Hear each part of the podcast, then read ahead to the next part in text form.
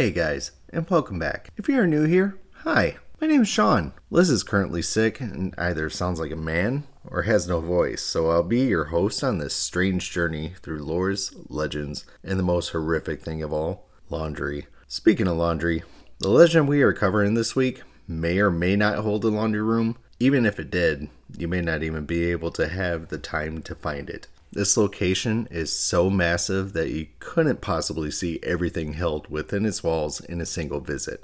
Well, my friends, this is the legend of the House on the Rock. For as long as I can remember, I've heard stories about the House on the Rock and the eccentric items held within its walls. I've heard many whispers about how it came to be based on a rejection from Frank Lloyd Wright that a hoarder, I mean collector, built it to house his most prized possessions and that it is so confusing to navigate that you may never actually find out all of the secrets hiding on the property.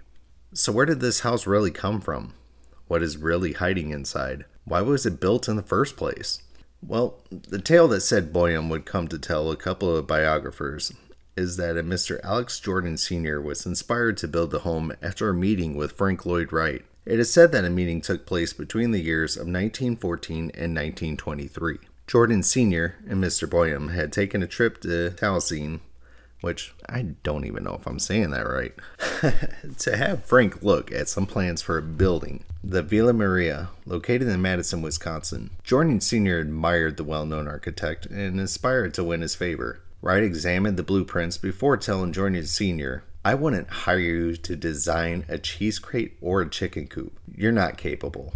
Well, fuming, Jordan Sr. said to Boyum, I'm going to put up a Japanese house on one of those pinnacle rocks and advertise it. As they were returning along Highway 23 and pointing to a spire of rock, Wright clearly didn't forget the event, according to Balousek, who also points out that Wright complained publicly to Iowa County officials about the house the Jordans were building, and possibly as a way to get back at Jordan Sr., went on to purchase a nearby piece of land. The House on the Rock website has uploaded information that calls Boyum's accounts into question for the following reasons. The Villa Maria was built in 1923 and designed by well known architect Frank Riley not Alex Jordan Sr. Both Sid Boyum and Alex Jordan Sr. were born in 1914 and would have been less than nine years old when this story was to have happened. Frank Lloyd Wright would have been over 50 years old and unlikely to have known the nine year old Sid Boyum. Frank Lloyd Wright was in Japan working on the Imperial Hotel project from 1916 to 1922 and would not have likely been in Spring Green when this story was said to have taken place. The veracity of this anecdote is also called into question in Tom Kupsh's biography of Alex Jordan. Many of the same reasons are given in Tom's book, which also states that the first agreement and extended lease with the Christensen family, who owned Deer Shelter Rock, was made some 30 years later in 1953, and no sign appeared at the road entrance until the house opened for public viewing in 1960. Okay, Facts show that the legend has been told for years isn't what really happened. Maybe we take a little closer look into Mr. Boyum, shall we? Sid Boyum was a photographer, fisherman, cartoonist, sculptor, and Alex Jordan's longtime friend. He was crowned World's Champion Liar in the annual Burlington Liars Club National Tournament in 1976. During their 60 plus year friendship, Sid and Alex shared numerous stories and adventures. One story they recounted was about a Packard they had redesigned and manufactured, and when they drove around in it, they would tell a fabricated tale of how the car was once owned by the Hollywood actress, Ann Sheridan. Apparently, Sid felt that Alex should have made a spectacle of himself, much like P.T. Barnum. It is believed that this is why Sid fabricated the story about the meeting with Frank Lloyd Wright and his ultimate rejection of Mr. Jordan Sr thus leading to the reason the house on the rock was built. When Sid spread this bit of information, Alex had it already passed on to the next life, meaning nobody would be able to ask him about his record of these events. But after doing a little bit of sleuthing, the facts started to come to light and show that the legend was nothing more than another lie from the champion of lying. So, what really happened, and how did it become the strange attraction it is today? Let's start with Mr. Alexander John Jordan. In 1914, Alex was born to Mary Magdalena Pregler and Alexander P. Jordan in Madison, Wisconsin. He had spent his entire life in Madison until attending St. Norbert's High School in De Pere. He would go on to attend the University of Wisconsin Madison after graduating from high school and declared pre med as his major. Alex became dissatisfied with college after roughly a year and dropped out. Alex then bounced around from job to job. He had previously worked as a cab driver and for Rayovac. He had also helped his father maintain a family apartment building, the Villa Maria, and he did construction work for him. Alex learned the fundamentals of construction while working for his father.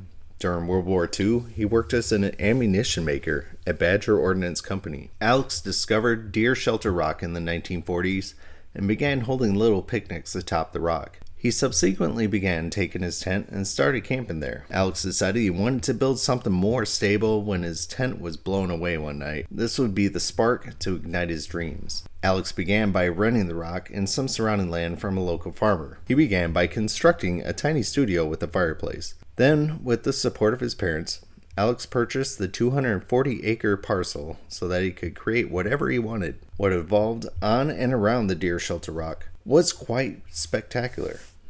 Even more astounding is the fact that he built much of the original building himself, lugging materials up the 60 foot rock chimney. Alex became upset as people became more and more interested in his activities.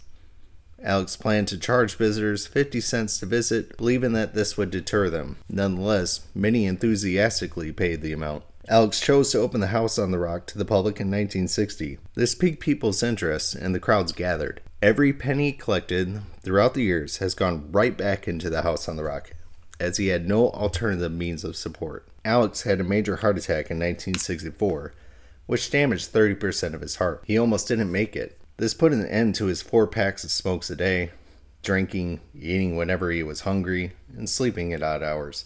His pilot's license was also revoked by the FAA. Prior to this medical condition, he had flown his plane from Madison to the house on the rock, landing on an airstrip near the house's workshops. Now Alex would have to drive from Madison. Alex was in a near fatal car accident in 1972, having hit a horse broadside. He suffered numerous injuries, including the fractured neck. He healed and continued his dream at the house, although he spent the last years of his life in excruciating pain. Alex was completely devoted to the house. It was his life, his ambition, and his passion. He only spent four nights at the house in his whole life. He lived in Madison in a little apartment in one of the buildings he managed for his parents. He never married or had children, although he shared an apartment with his long term companion, Jenny Olson, whose apartment adjoined his own. She was the love of his life and stayed with him to the very end. Alex sold the house on the rock to a long standing business associate, Art Donaldson, a collector and businessman from Janesville, Wisconsin, who shared similar interests with Alex on December 14, 1988. As a privately held family business, the Donaldson family currently owns and operates the House on the Rock. Alex Jordan was a multifaceted and brilliant individual with inexhaustible energy. He became the artistic director after the sale of the house until his death. In his imagination, he never grew old, and even his body eventually failed him. He continued to create every day of his life. Alex was hospitalized on October 11, 1989, and died on November 6, 1989, surrounded by friends and associates from congestive heart failure. His final request was for his ashes to be scattered over the house on the rock, which was fulfilled in December of 1989. Alex's ambition of entertaining tourists from all around the world lives on at the house on the rock. As he put it, he is still present but not voting. Now that we understand the why and the how, we could get into the what of it.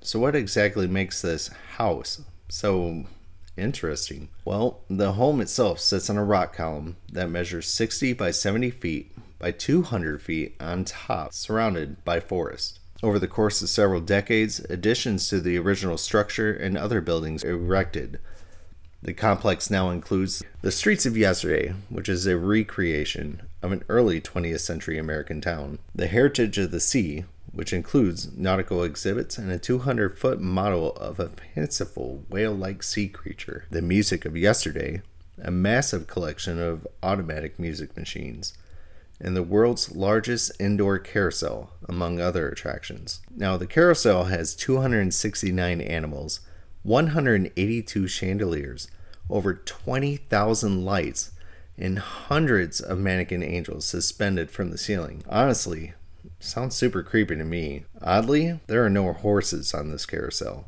The attraction has a Christmas motif during the winter, with decorations and vast collection of Santa Claus statues. Many of the restrooms are decorated with unusual items such as mannequins, flowers, and preserved animals. Honestly, this place is starting to sound horrifying, and I would more than likely just, you know, get right out of that one. The early structures, especially the house on the rock, the gatehouse, and the mill house, are reminiscent of Frank Lloyd Wright's work, though considerably less rationally conceived given the patchwork of external structures and inner rooms. And according to one story, the structure was started mainly to annoy the master architect who ran his communal school near the Spring Green. These historic buildings include exposed stone, low ceilings, dark woodwork, and antiques on full display. When Jordan sold the house in 1988, his friend continued to add to the collections of knickknacks and displays containing the original artifacts, reproductions, and specially made examples of everything. The Spirit of Aviation, a collection of huge model airplanes in a themed room, is the most recent addition. Another display, the Transportation Building, is still under construction, although visitors can walk inside and observe the process. The Wisconsin State Journal released a four part article on the house, which reporter Marv Balousek extended into a self published book called House of Alex. Jordan Sr., according to Balousek, hired drunks and bums from the Madison streets to help blast the rock. According to Sid Boyum, these employees were sometimes paid with whiskey and sometimes with checks, but Alex Jordan Jr. eventually destroyed the canceled checks to perpetuate the fiction that he built the house himself. The house has inspired various authors and musical groups, the most notable being novelist Neil Gaiman, who used it as a crucial plot piece in his 2001 novel American Gods, as well as the 2017 television series based on it. Parts of the mansion, notably the carousel and infinity room, are included in a dream sequence in the 2017 film American Fable. The house was also used to film 10,000 Maniacs music video for more than this in 1997. I'm sure you are all dying to find out what exactly is inside this so called house and where these items came from. But I will warn you, there are more secrets and legends within a legend as we dive deeper into the history of the house on the rock. Some of the apparent antiques in the house are genuine, but many are not. Depending on your point of view, they could be called fakes, replicas, or original and imaginative inventions in the style of antiques. Moe's authorized biography implies that the issue of validity is unimportant, stating, While the Regina Sublima music box is a real antique, as are many other pieces and exhibits at the house, everyone knows that other pieces are recreations designed and built on the house property. It's part of the fun, guessing what's real at the house and what is the magic of imagination and recreation. Jordan and his collaborators built the majority of the house's stuff. Jordan's associate, Bob Searles, is quoted by Balousek as saying, We were creating entertainment. We were not making a historically accurate representation. There was never any need to worry about historical accuracy. We were creating a fun place. Jordan's colleague, Bob Searles, for example, created the Phelps car in the streets of yesterday out of an old carriage and some motorbike parts. According to Balousek, Searles said, The pleasure of it was that we could make any antiques we wanted. It was essentially one guy's huge sandbox where he continued building things.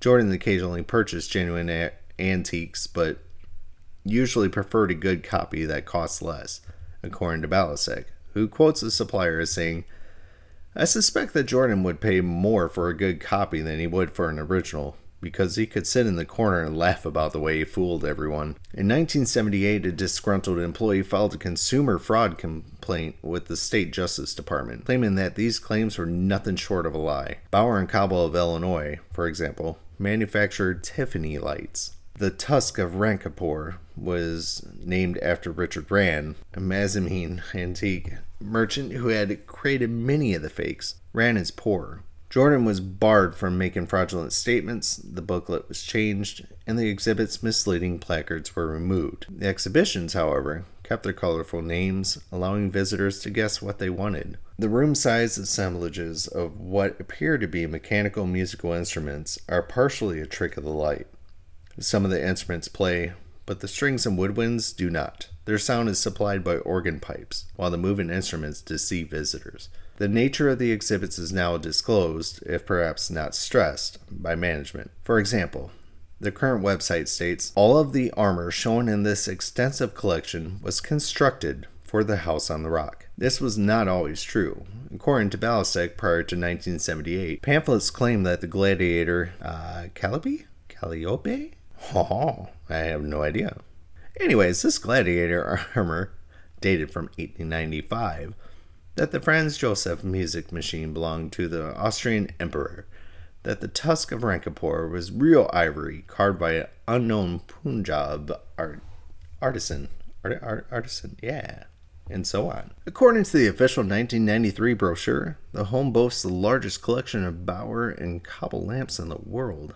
The management considers them finer and expects them to be more valuable than Tiffany's and claims that the Four Seasons panels are thought to be the only exact replica of the original very popular Tiffany effort. So if you haven't figured it out by now, we may never actually know what is real and what is an expertly spun story to spark your own imagination. We also may never know the extent of everything that can be found with the expansive property. As the website states, it would take two to three days just to see everything it has to offer. That's if you don't get turned around, as there are no guides or markers to lead you from one exhibit to the next. Well, friends, it's that time again. I'd like to thank each and every one of you for listening in. I also want to thank each and every one of you for spending a little time with me while uh, Liz is recovering. Just a few quick updates. We do have a Facebook and an Instagram page so that you can get pictures and updates on new episodes as well as fun interactions throughout the week. So feel free to join us over there. Also, if you have any suggestions or just want to say hi, send us a message at lorelegendslaundry at gmail.com. Until next time, bye, guys. Oh, don't forget to switch the laundry. Uh, don't you look at me in that tone of voice.